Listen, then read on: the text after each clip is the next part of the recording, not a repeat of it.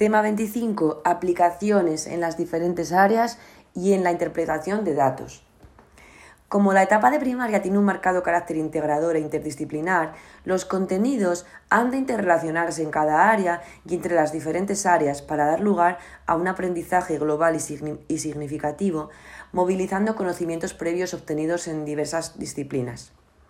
En ciencias de la naturaleza, por ejemplo, para que sean capaces de obtener información sobre hechos o fenómenos, haciendo predicciones sobre sucesos naturales, integrando datos de observación directa o indirecta y comunicando los resultados, se pueden hacer actividades como, por ejemplo, en primero y segundo, elaborar una tabla de doble entrada con seres vivos e inertes en distintas partes del centro, en el aula, en el patio, en el entorno cercano, en tercero y cuarto, hacer un gráfico de sectores con los hábitos saludables que más les cuesta llevar a cabo.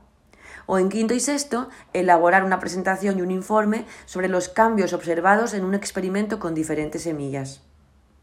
En ciencias sociales, porque para que sean capaces de obtener información concreta y relevante sobre hechos y fenómenos previamente delimitados usando fuentes directas o indirectas, se pueden hacer actividades como en primero y segundo hacer una tabla de doble entrada que relacione las prendas de ropa con las estaciones del año.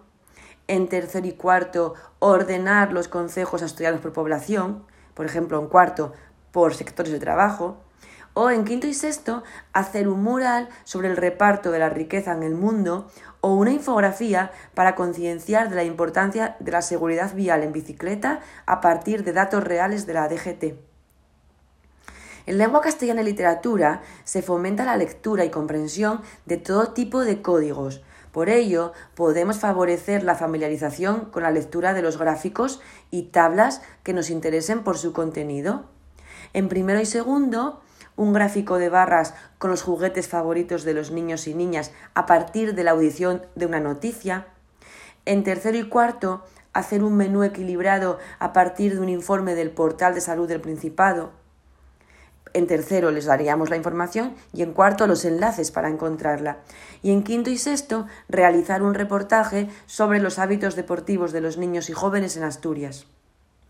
En educación artística, porque la aplicación estadística permite al alumnado indagar los gustos y preferencias de la población de su entorno respecto a manifestaciones culturales y artísticas. Por ejemplo, hacer gráficos de barras con los colores favoritos, con canciones, o a partir de encuestas realizadas a sus compañeros y compañeras.